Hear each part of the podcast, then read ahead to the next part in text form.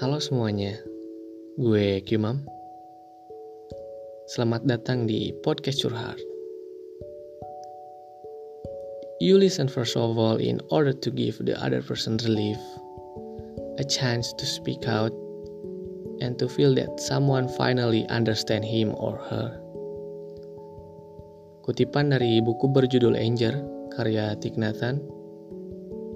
menerangkan bahwa ketika kita didengarkan oleh orang lain, mampu membebaskan beban yang ada dalam diri kita.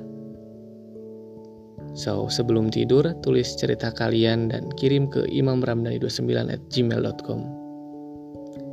Dan gue bakal bacain cerita kalian setiap malam minggu. Sampai bertemu di episode curhat yang berikutnya. Curhat the cure of your heart.